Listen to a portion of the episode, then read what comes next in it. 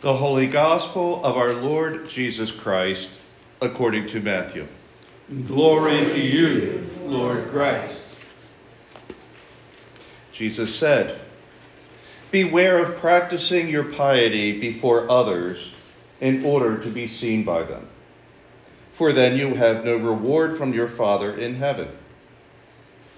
So, whenever you give alms, do not sound a trumpet before you, as the hypocrites do in the synagogues and in the streets, so that they may be praised by others.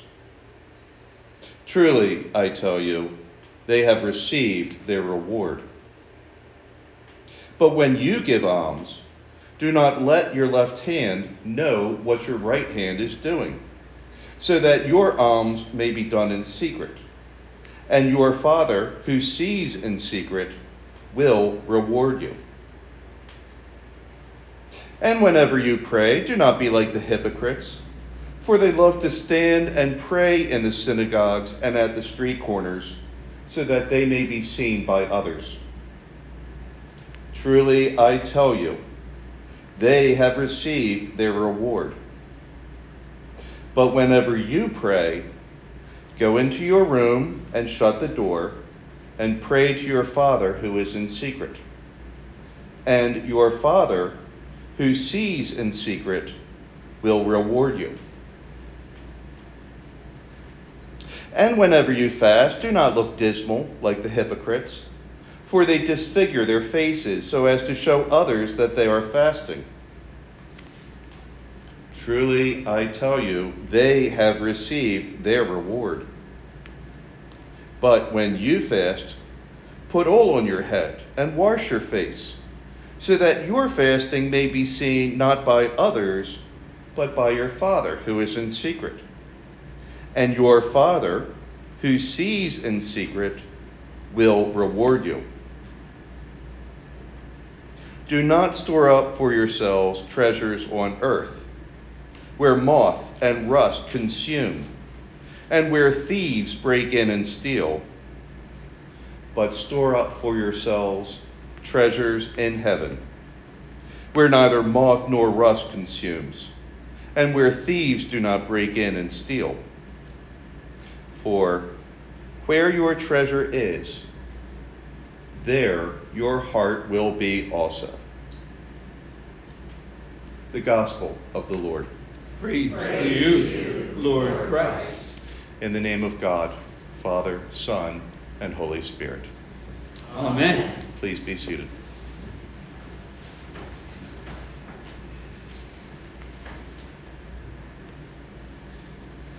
Beware of practicing your piety before others in order to be seen by them.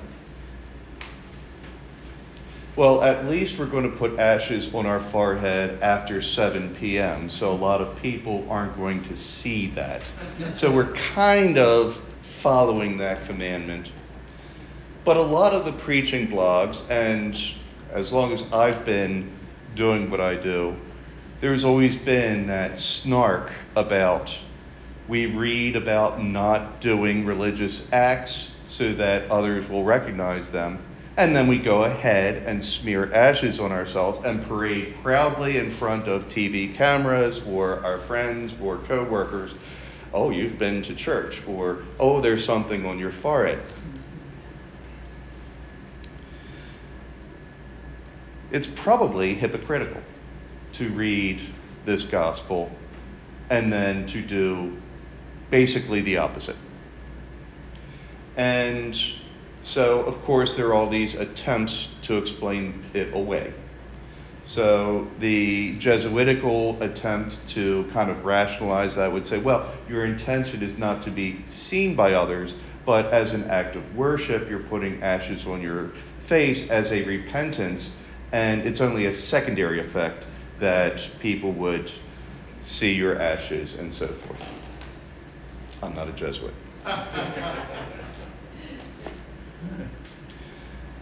But frankly, if it is kind of hypocritical, isn't it kind of okay?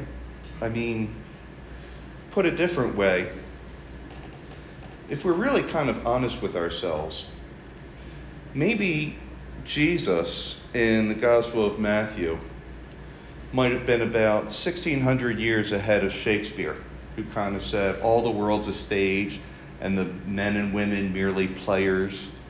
They have their entrances and their exits. Or Erving Goffman, who talked about the, the management of the self in everyday life. He talked about how every time that we are encountering somebody else, it's as though we are on stage and we are projecting a certain persona. We are acting. And it's almost like a game between the people that we're talking to and ourselves to avoid shaming ourselves or embarrassing ourselves and maintaining that particular persona, that particular act, so that frankly, it's only when we get away from people we can just relax and be ourselves. But you know, I remember growing up and getting the advice be yourself and not really knowing what that means. Frankly, when someone says be yourself, it kind of gives you carte blanche to be obnoxious, right? I mean, to be a jerk, you know? And I don't think that's what Jesus is probably getting at here.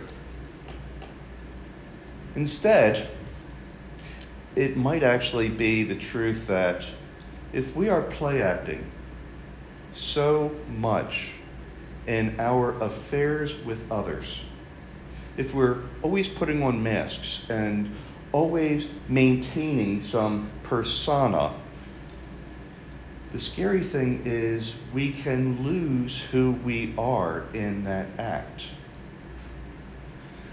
Now, some of us might smirk at the reference, but Leonard Nimoy wrote a book. His biography, autobiography, was called I Am Not Spock. Because he played such a compelling character that no matter what he did, he couldn't escape being identified with this fiction, this character, Spock. And eventually he just gave in and the second volume of his autobiography was called I Am Spock. We can lose ourselves in this play acting. And that's the danger. And I don't think that's what we are called to be.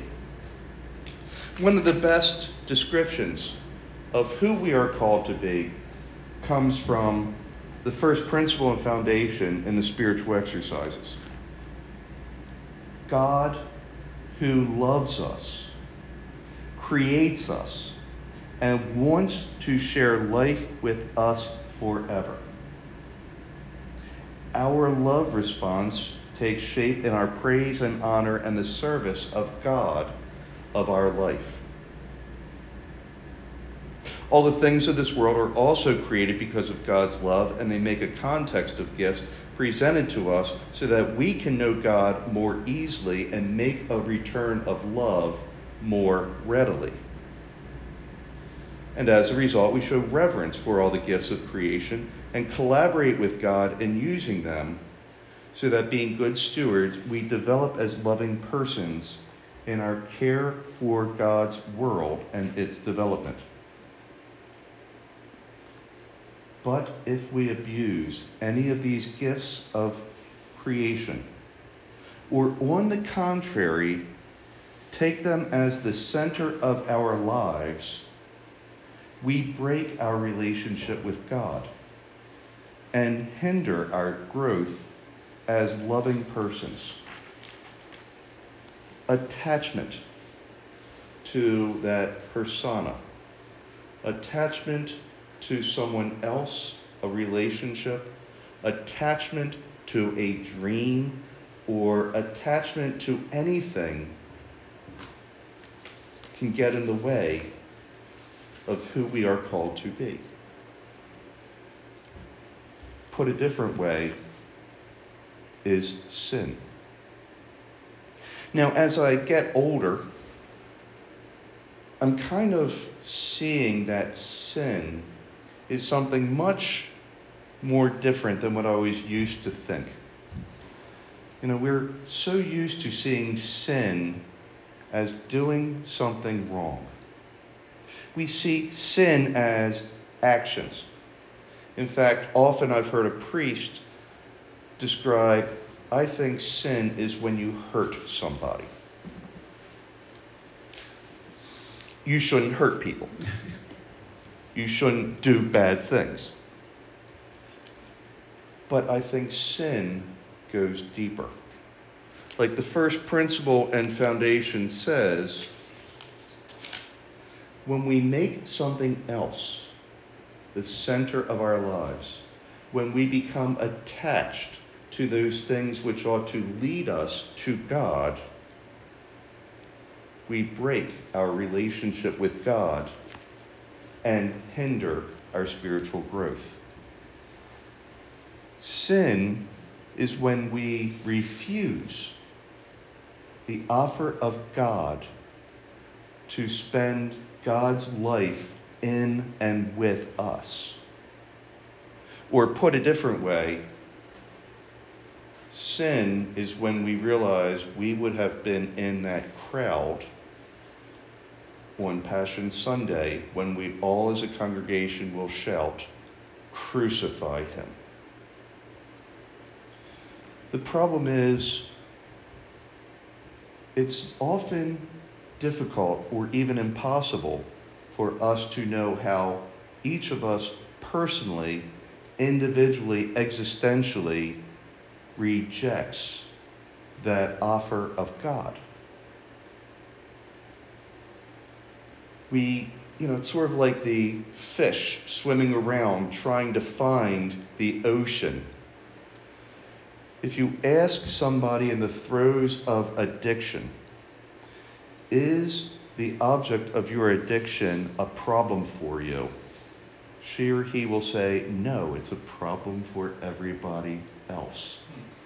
We tend not to be able to recognize our own sin.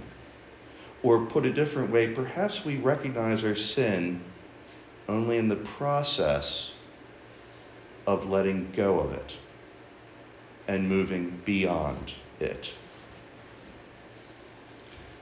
Maybe that's why we put ashes on our heads at Ash Wednesday. Because Job, the one who was the basic plaything, the pawn of God and Satan, whom Satan took away his family, his belongings, his wife, his children, destroyed everything he had, and he sat on the ashes, covered with the ashes of all that he had possessed and perhaps had been attached to, and cried to God, What was my sin? And it was only from that ash heap that the Lord spoke to Job and revealed himself to Job. Now, asking God to reveal our sin is a tough thing to ask. It reminds me of the little kid who walks up to the pregnant woman, Gee, you're really fat. I'm just being honest. Instead, God invites us into relationship. God will not blow us out of the water by revealing our sin immediately to us, but rather, as Ignatius said, God, like a school teacher, will slowly teach us and guide us until our relationship with the divine is right, where out of love we are able to shed that old skin of ours, which prevents us from embracing Him and others more authentically. I think that may be our agenda for Lent.